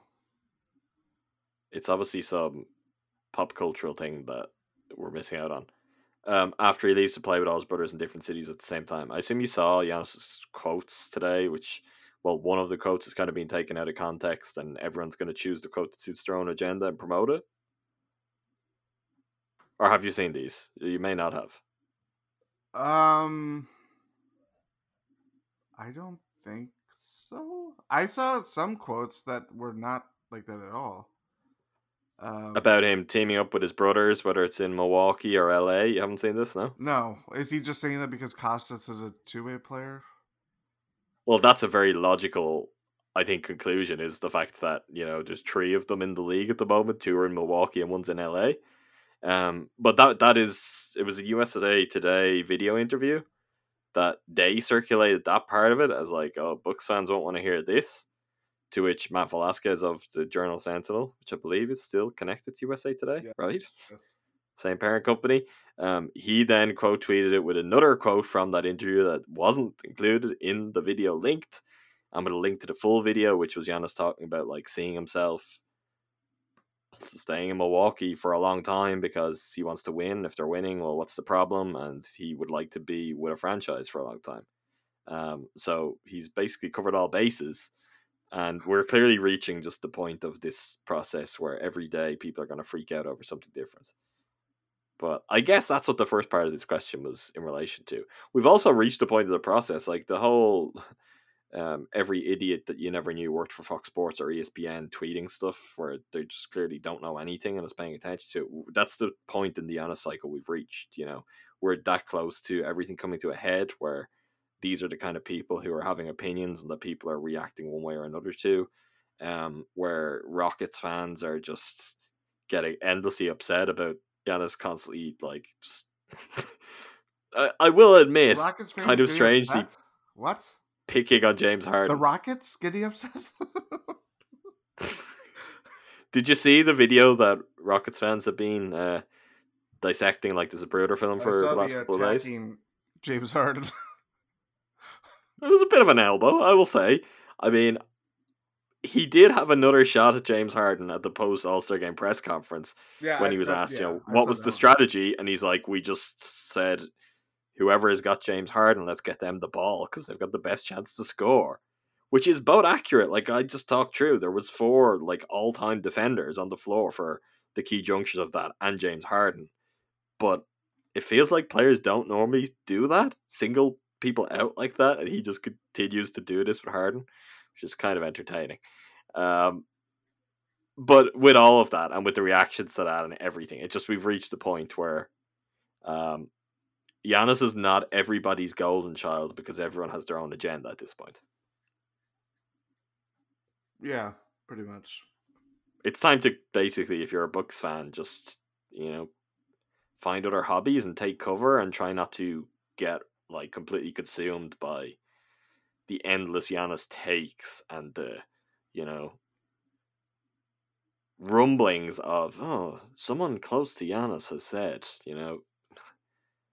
And I mean on the flip side of this Alex Saratsis his agent who we have talked about before Jordan uh he had some comments the last few days which as we discussed privately I think were much more positive than I could ever imagine his comments about the possibility of Giannis staying in Milwaukee long term being Mm, like very encouraging. Didn't like close doors on everything else because he's an agent. That would not be very clever. gotta have some leverage.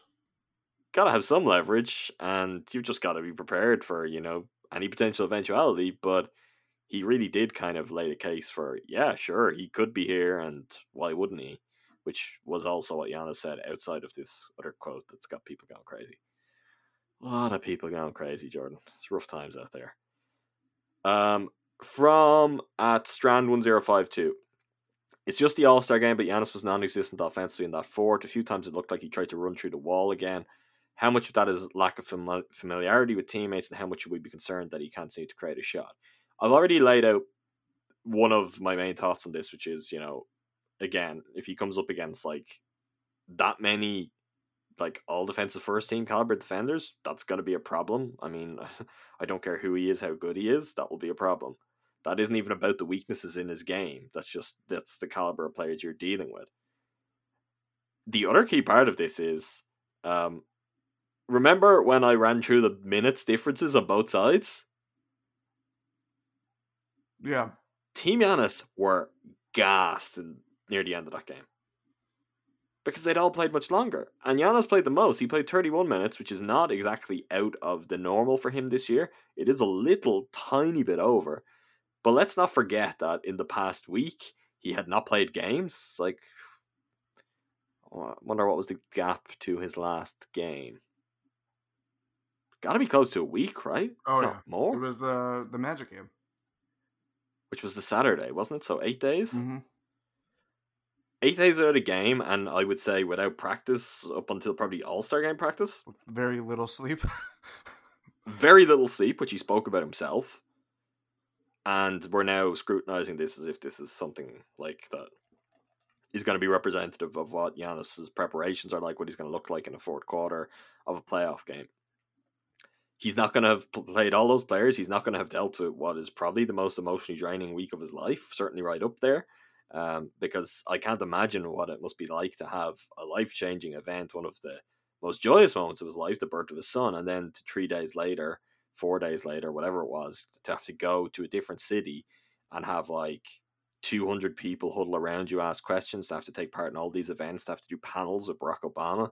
Like, why do we pretend any of this is normal and representative of, you know, what his normal preparations are or the kind of headspace he'd usually be in, even just the obligations as a team captain? Um, is it's insane. And he said this last year when he came back that it was a lot and he was actually really tired by it. And that was without having just had, you know, a child born. So I just think like the scrutiny on this is ridiculous. It's just people looking for any reason to get concerned about the things that we know are concerns. I mean, sure, those things are issues. I still think against 99% of the players on the planet, you know, he comes through them. Um, certainly one on one, even with double teams, if you've got four guys who can crowd him out, which they did on multiple occasions, that becomes a different story. But you, you're just not gonna play a team that has four players as good as those four defensively.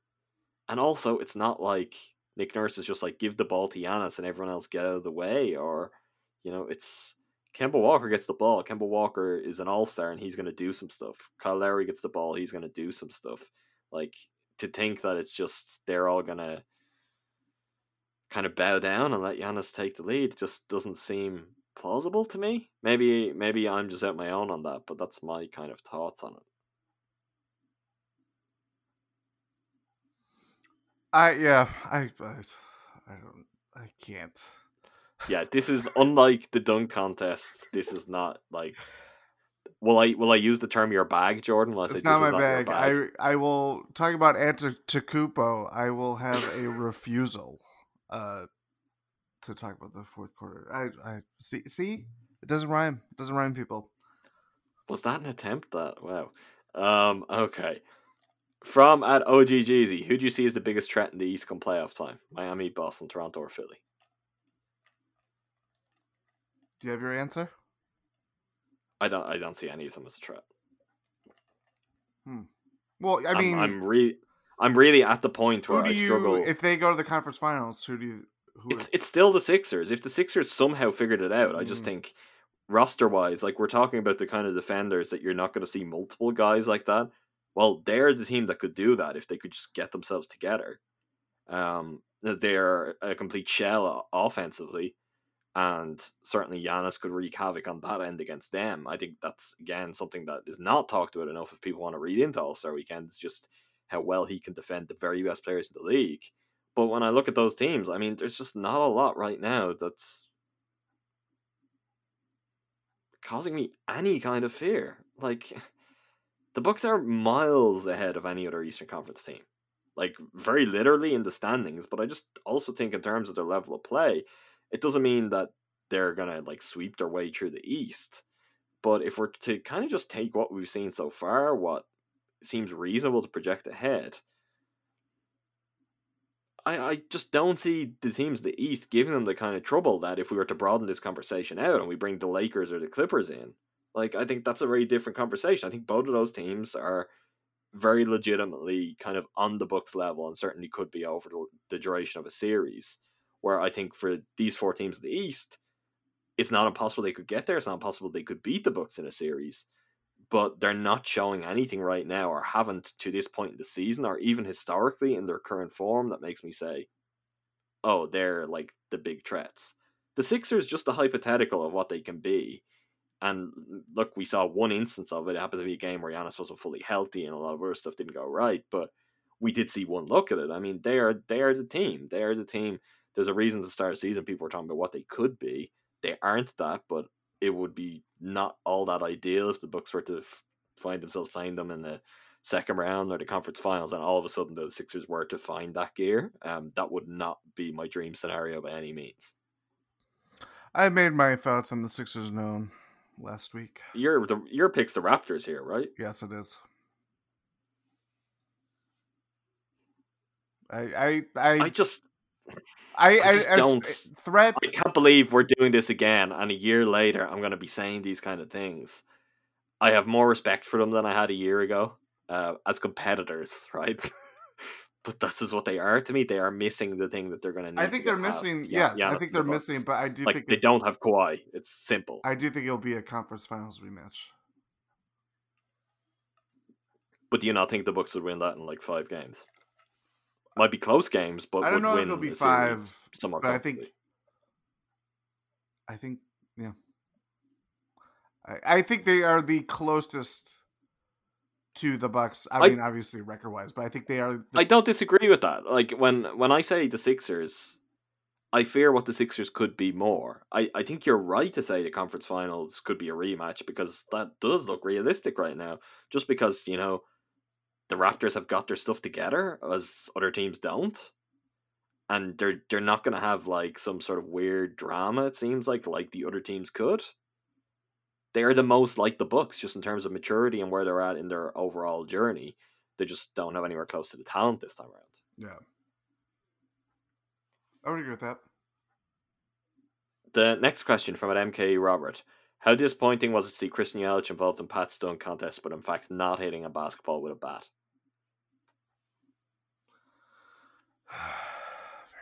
Very. I wasn't disappointed because I believe in like things that make sense. It was one of just Jordan working his way through that, and I'll let you all in on that continued for days. Like that continued. It was not the last conversation we had about that potential dunk routine. Jordan was very much wedded to this idea, and it was getting pretty annoying. If if I wasn't annoyed on last week's episode, by the time we're getting close, and Jordan really was still holding out hope for the bat and the ball. I mean, that's what the game of baseball is all about. Hitting that ball with that. It bat. sure is. This is not baseball. This is the dunk contest. Well, I mean, Pat hit the ball with the backboard. There we go. I, I think the only way that this could have been. I thought there was a chance he might have tried to dunk a basketball and then catch a baseball and dunk it. But that seems very, you know, a lot that can go wrong there. Which I think he did make reference to. He didn't want to put anyone in like the front rows in danger, which seems like, you know, getting a baseball and giving Christian Yelich a bat. kind of thing that could do that. Um, but that would have been the only way I could have seen that combination. The idea of hitting a basketball with a baseball bat. Just let's move on. Forever, Jordan. We never have to think about that again. Until Pat gets invited back. From at John Dolan, what did you guys think of the Elam ending? Um I guess we talked about it. I mean the one question here is does this ever become a bigger part of the game? Is there is there a scenario where this actually makes its way into the NBA at some point in the not near future and maybe not quite distant future, but is there a scenario where the NBA thinks this is something they should look to adopt? If anything, it'd be through like the G League. Oh, of course, first. Yeah. But I just think it would be such a drastic restructuring of how the game is being played. Like we were talking earlier about how uh, the Mountain Mountain Dew three point shot kind of means that the calibration of kind of historical norms is completely thrown off with the dunk contest. Imagine bringing the Elam ending into games. I mean, a lot of the concerns about it in a in kind of larger use still exist, where it's kind of just how random could it make things, and is that ultimately good? I don't know. Particularly over eighty-two games, I don't know. Yeah, I, I think you brought up a good point about like playing to 24, and obviously that was uh, a reason why they played to 24 this year. Well, th- do you remember the original proposal? What the actual the Elam, the ending actually is? I can't remember what it. It's last three minutes. It goes to seven points. That's right. From that point on, um, and that was calculated as you know the percentage of probably outdated now, but the total points a team are scoring in the game relative to how much time was left. So it's, I mean, if you're probably to uh, look at that now, you're probably up to eight points or maybe even nine points in the few years since then with the way scoring has increased.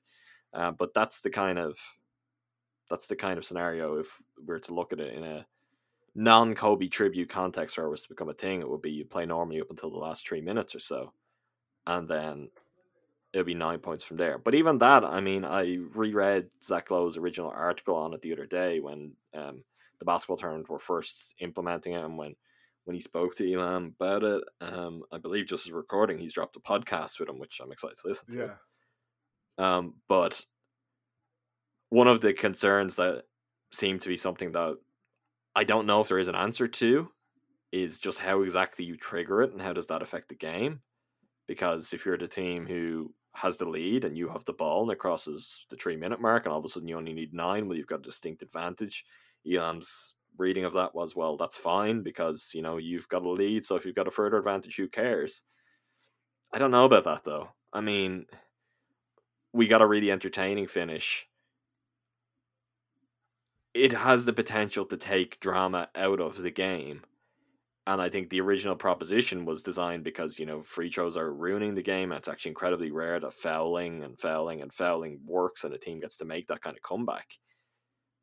How important is actually making the comeback, though, versus the times where it just gets close and it gets interesting? And that provides its own kind of entertainment, albeit one that isn't aesthetically pleasing.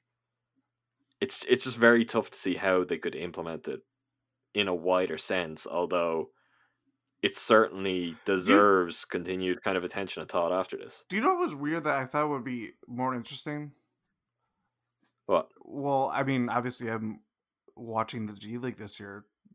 I think it would have been more interesting if they take that one free throw rule into like the All Star game, or even like this. I mean, celebrity game. I know it's not the same as the All Star game, but like it would have made it more. To be clear, just to clarify for everyone, this is the one free throw for two points. Yes, or three points, uh, depending on like the depending on the foul. Yeah. yeah. But then again,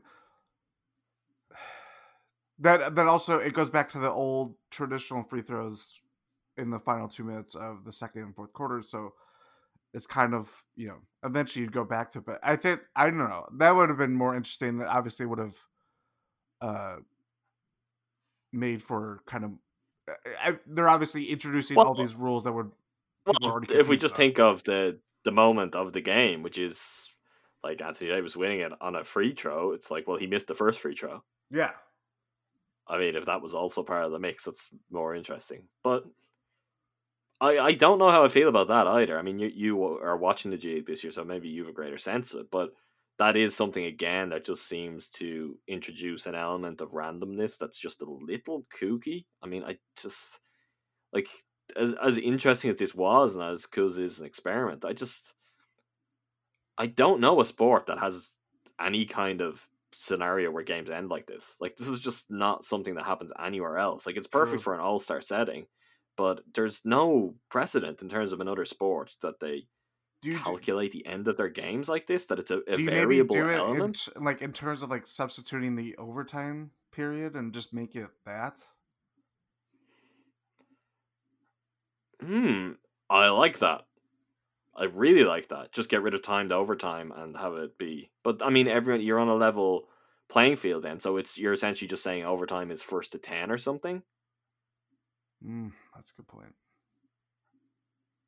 But there, there, that's an interesting idea uh, too. I mean, like, is I'm trying to think, is tennis the only thing where we can kind of put anything to where it's not you don't quite get a target score, but let's say you end up with a you're in a fifth set of if it's a major and it's men's tennis and you've got a kind of game that's going on forever because you're you're reaching the point where no one's going too clear and it's alternating game, alternating game. Like I mean, this is these are the kind of scenarios where there's just the wild card element where the timing is not set. I guess in golf you could have a playoff go on forever, but these are the kind of sports that have elements like this. Like if we go to uh, the NFL, if we go to the NHL, if we go to soccer, if we go to rugby, if we go to even Gaelic games or I am, I just I can't think of like field sports that have anything other than timed periods, Mhm. timed halves, timed quarters, and that's how they end. And of course, basketball isn't a field sport, but it mirrors very closely in almost every other way the kind of rules and structures. Maybe that can change. Maybe it shouldn't have, and that was just the only known way. But I, I do think that is one of the challenges. Is it just seems so kind of cartoonish and drastic because it's unlike anything else in any other sport. Maybe that becomes your selling point, but I, I think it in a really drastic larger move it would alienate a lot of people too. Yeah. The fact that it just gave us probably the most interesting and coherent few minutes of the podcast, though, is uh, enough of a enough of a reason to kind of uh, tip our hat to it and say it is a really interesting idea, and it remains interesting to talk about, having seen it in action on such a high profile stage. Uh, from at John Doza again, is Bender going unclaimed somewhat of an indictment of his NBA prospects, or is it more than that apparently the right situation wasn't there? Would have thought he put enough positive things on tape in the Bucks system, but apparently other teams didn't feel that way. I can't make any sense of this, particularly the fact that there's just no word on next move. I mean, maybe that is because there is no word to him, and his preference would certainly not have been to sign a G League deal for the remainder of the season. I think it's also Um, well. First of all, we have to remember he only played like ninety-one minutes.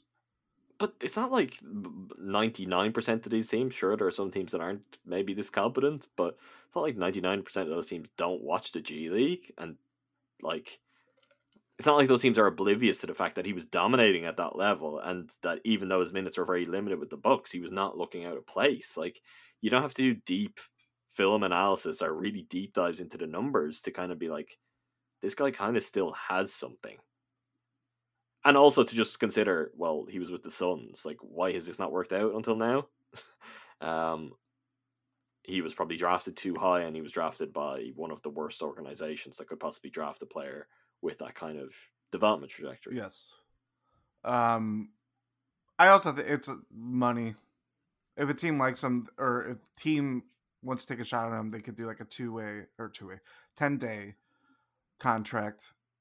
Maybe do I'm another sure one, wants, yeah. and then do like a rest of the year deal that, you know, essentially will be a little bit more than a million dollars, but it's you know a non-guarantee really, which obviously his contract basically was that, but hit the rest of this season was guaranteed. It's just less money that teams would have to owe him.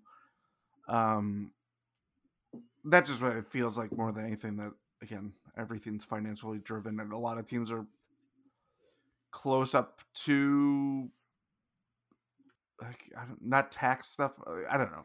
I'd have to read. There's a lot of teams that aren't in that kind of situation, and they're going to have nothing better to do in the summer.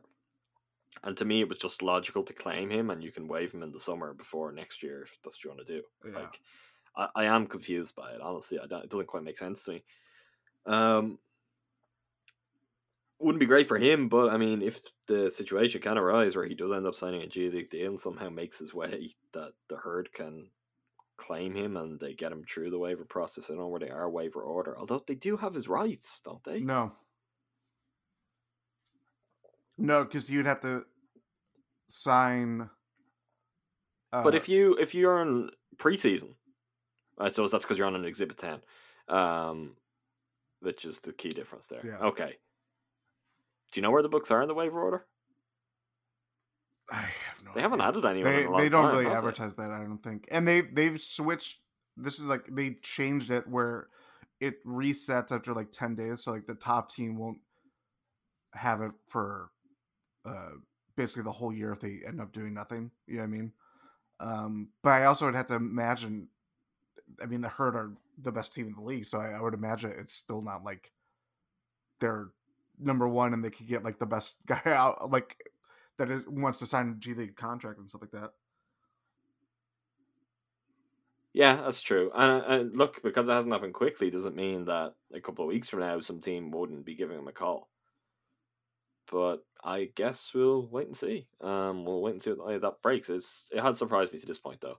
From an MK Robert, how impressed, if at all, were you by Kemba, Siakam, Lowry, and Embiid in the fourth quarter of the All Star game?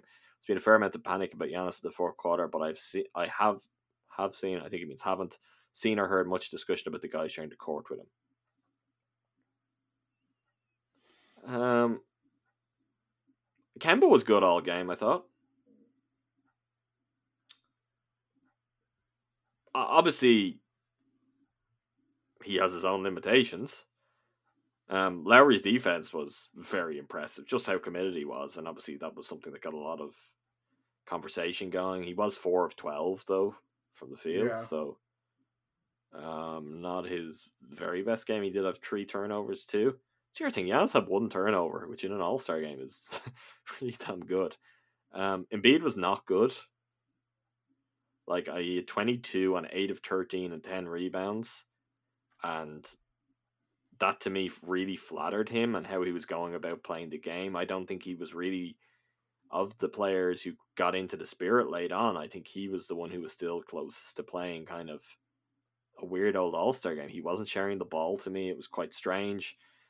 I guess in some ways we are seeing some of the problems that manifest with the Sixers because pairing Giannis with him um, doesn't give an entirely different dynamic to Simmons. I mean, Giannis and Siakam is it's not exactly Simmons and Embiid with or Simmons and uh, Horford with Embiid, but it's not a million miles away either in terms of what you're going to get in an All Star scenario. So he, I don't know, didn't didn't quite work. I wasn't. Uh, this was not a game that I thought was like stolen by individuals because even Kawhi didn't play that much. His uh, performance was largely built on just insane shooting from three. Um, Chris Paul also did that. I I was probably most impressed with Chris Paul of nearly any player on the night. I thought he was really good, but it wasn't like some other years, even compared to Giannis' performances the two previous years. One where kind of individual efforts really stood out to me on either side. Yeah, I, I mean, James Harden like was three of nine for eleven points. By the way, just to just in case any Rockets fans are listening. um, He also almost fouled out. He had five personal fouls. who is that? Harden. Hmm. um. Yeah, I. I don't know. I can't really. Right, we'll move on. From MK Robert again, any first half of the season highlights that stand out for you? Uh, they won forty six games. That might be I feel like that's my answer too, because I just off the top of my head, not there isn't one that's coming, but I really enjoyed Middleton's fifty-one I, point yeah, game, was and about there's some there's some recency bias in that because it is one of the kind of better recent moments. Without Giannis too. Um, yeah, it was just. It was a little bit different to just the kind of routine, you know, beating teams into the ground that they normally do too. So it is one that stands out and is memorable, and I just kind of think spoke volumes about this team overall and how they reacted to that, and the fact that Khris did step up and have a game like that. Um, so that is one that kind of stands out. But if I was to really sit down and think about this, I don't think I'd find a shortage of them. It's been pretty great. But we'll have another question not too long from now, or I think we'll touch on some of this stuff again. Uh, from at Justin Hendy forty four, did Pat get hosed? I, I think he should have been in the final. I think, I mean, if I was judging it, I don't know that Aaron Gordon would have just kept getting 50s and been there in the first place. But um, with the way it was going, I don't even think Derrick Jones Jr. was deserving of having beaten them through those first two dunks, and they should at least have been having a dunk off, which probably wouldn't have gone well for Pat. But one more dunk would have been fun all the same. I mean, in you could look at it. Did he get ho- hosed? Mm, Yes, potentially, depending on your point of view. But the legend that comes of it. Oh, he's he was a really good dunker that didn't got screwed by uh terrible voting. It makes the legend live on. The potential. You don't see him not live up to his first couple dunks. You know what I mean? It's always better that he didn't get a chance. I, I think his hero status, I said this to you privately in recent days, I think his hero status with Bucks fans is really surging. Um, and I just think the whole All Star weekend and everything he did with it will really do him the world of good. And um, he's just kind of a strangely central figure in this team, considering what his role often is. Even I was thinking about the fact that he always does the, you know, at the end of home games when they record the video on the court and it goes up on social media, it's always him. Yep. Like he's made that his routine and he clearly has just bought into the franchise and the organization and the city. He's quite literally bought into the city, Yes. but that's maybe a conversation like slightly more complicated and maybe for a different day. But all the same, I mean a guy who just very much seems committed and saying and doing all the right things and I think certainly representing the city very well. Um so yeah, I think his overall legend continuing to grow. Um, from Mr. Gibbs, what's the most annoying narrative around the Bucks? Options being their defense, nothing matters until the playoffs. Bledsoe needs to prove it in the playoffs. Middleton, all encompassing. Giannis leaving. Giannis lack of bag. Feel free to add one if I missed it. I really not as a cop out, but I really just want to say all of the above because I hate almost all of them. I mean, some of them have more merit. Bledsoe needs to prove in the playoffs Yeah. does have merit. Um, we're not going to dismiss that one as just complete nonsense. It shouldn't be. If anything, it should be talked about more though compared to some of the other things. I'm not trying to stoke those fires yet, but it should probably be a bigger discussion versus like Giannis' lack of bag. I just can't believe this is a thing and that we're all paying attention to some of these morons who are like working for. I, I'm not. I'm not. I shouldn't even go there. I'll just. I'll move on. Will I, Jordan? Yes. Is there an? Is there one narrative that's more annoying for you than the other, or do you just dislike them all equally? I mean, I kind of follow the same lines. There's some that have more merit uh, than others that scare the hell out of me. Um, Eric Bledsoe. Um, but yeah, it's all. It, this again. I I think we said it last week. 2020 free agency is so boring that uh, all eyes are on Giannis, and unsurprisingly, I mean he's literally the one of the best players of the league, if not the best. He's a reigning MVP. People are going to make anything out of nothing or something, even if there is something. And there have been some things. What is that sentence? What are you saying? I don't know exactly. Ugh, Let's move on. I don't even. That was not coherent. From an Ajax four eight one four five seven six five. Did Jimmy Butler have money on the game? He committed three or four straight turnovers right when he checked in, or was he trying to troll Giannis? Who am I to try and tap into the mind of Jimmy Butler? Like, there may not be a person I understand less in the Mm. NBA than Jimmy Butler. Maybe Kyrie Irving. yeah. Um, but Jimmy Butler could be second. Did I? I feel like I went off on this on our last episode. That maybe I didn't. Though. Maybe this is imagined, and I've just been waiting to do it. Did I, or can you remember me talking about like the revisionist Jimmy Butler narratives? We've may have talked about. I, uh, yeah, because We we, went long did. on the I won't repeat it. Uh, yeah, we probably did, but it's just like, come on, we're really we're you're all this gullible. You're buying into it now. It's never going to go wrong again. He was right about all those other teams, and you know, it's he was right all along. Sure. Remember when he was like celebrating the Heat being six and one, and already talking about like, oh, we're the best. like, oh, it's like, oh, okay, Yeah. yeah. From at Ajax four eight one four five seven six five again. I didn't realize Marvin Williams' capability of working in the post against mismatches. Any chance Bud might use him as a small ball five situationally, or would that be pushing him too far? I think this is what everyone expected, and this is what I just didn't see coming, and I don't think we'll see very much of at all.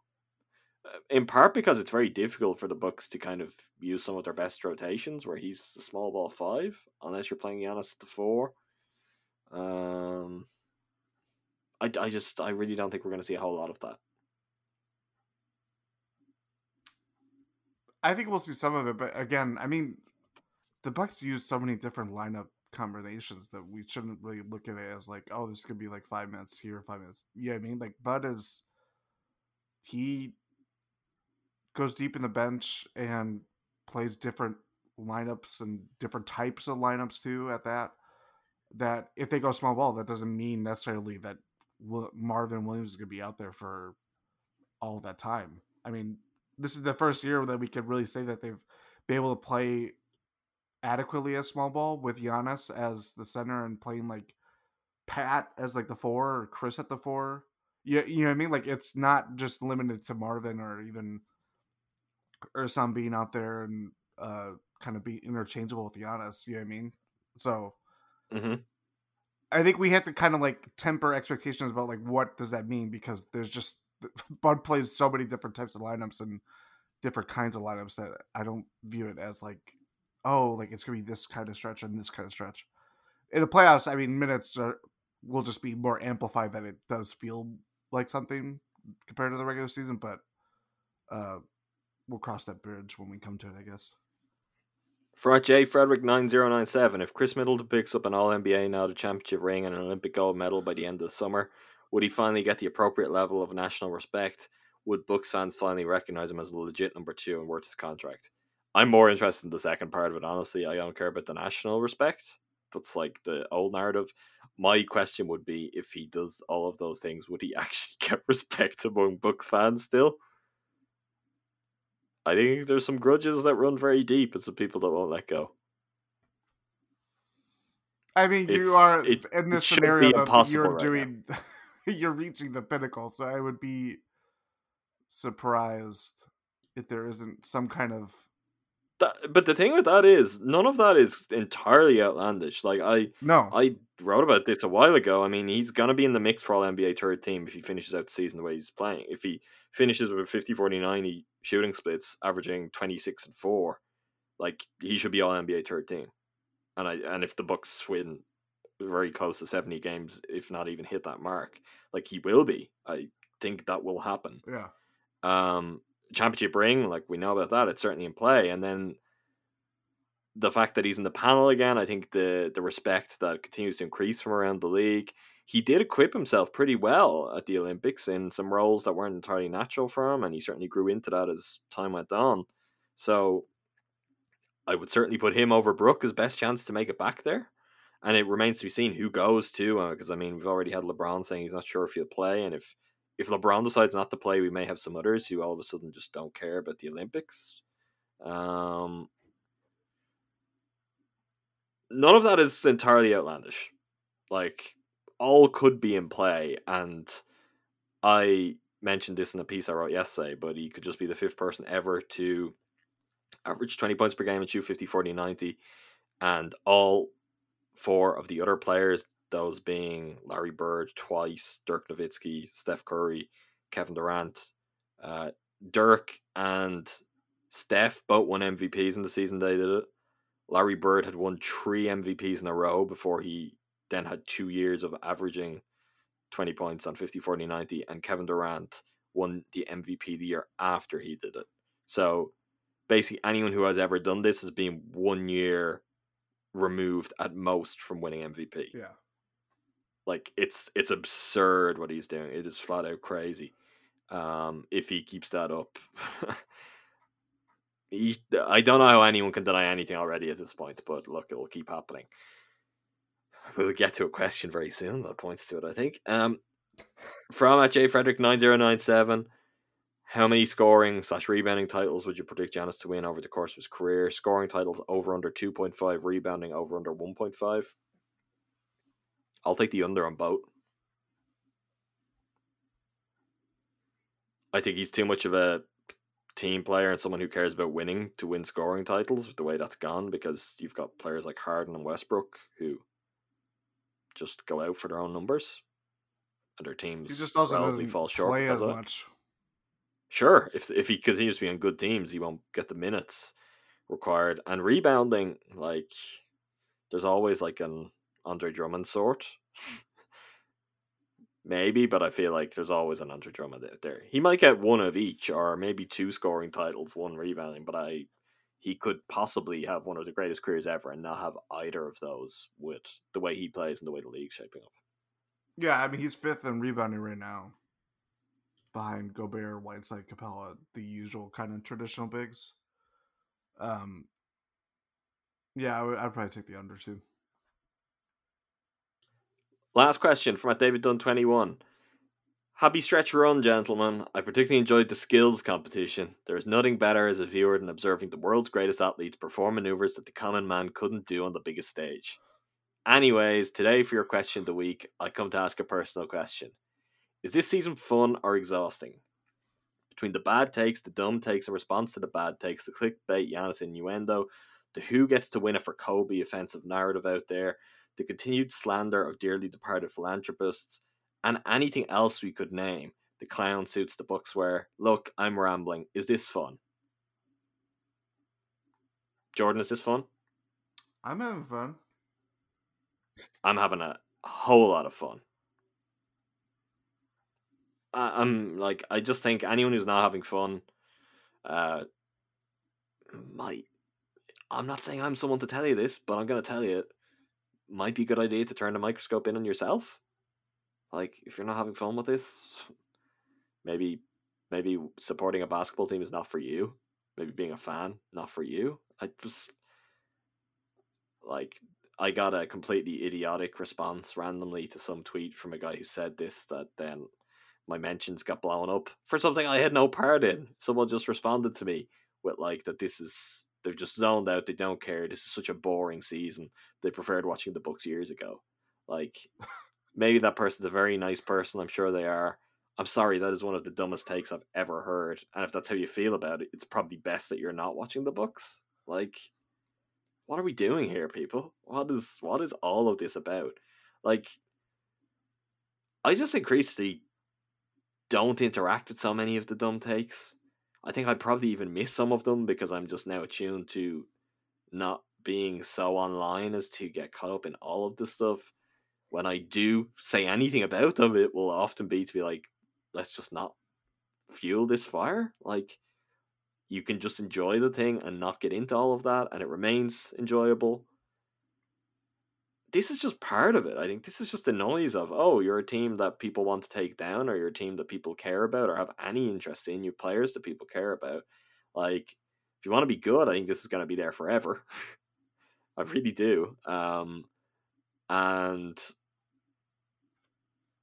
it's a lot of fun to me. I mean, uh, when the Bucks win a game on any given night, I'm not like, would it be better if Kidd was back and you know we're inexplicably fouling players late in games instead of just going ahead and winning games and you know it's I just don't get it. I don't I'm not saying I don't see some stuff occasionally and roll my eyes or sigh or feel the urge to get annoyed and then I'm like why would I get annoyed? This is this is one of the top three greatest seasons ever. That's what they're on track for Yeah. this is one of the absolute greatest individual seasons ever that if you're listening to this podcast you're very much likely like dialed in on every single night.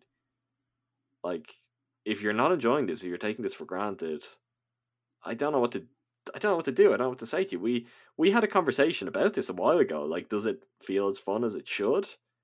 And i think that's an interesting conversation. But I think we both settled on that we're enjoying this, and certainly considering where they came from, it's enjoyable.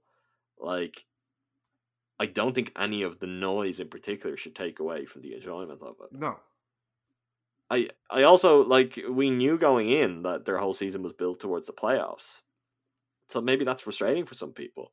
They're going through the regular season and, you know, it's all just about the playoffs that will make or break it. That was always going to be the case though. So what way could they have gone about the regular season that was more fun and exciting than this one has been? Like that possibly being one of the greatest regular season teams ever and doing so playing low enough minutes that it doesn't seem like it's going to sabotage their their postseason when they get there either. I just read this is this is as fun as it gets. The team plays great basketball. They are one of the most likable collections of players you're ever going to come across in the NBA. I just I've got nothing else. If this isn't fun for you, I can't help you. Agreed. Can you, Jordan? Agreed. Okay. Jordan can't help you either. That's when you really know you're in trouble. Yeah. All right. That does it for this episode. We'll be back sometime next week to talk about the fun of Bucks basketball. Until then, make sure you subscribe to us on Apple Podcasts, follow us on SoundCloud, add us on Stitcher Favorites, and TuneIn Radio. You can also follow us on Twitter at Win In Six Podcast and read mine, Jordan, the rest team's work at BehindTheBuckPass.com. Until next time, thanks to all of you for listening. Thank you, Jordan. Thank you.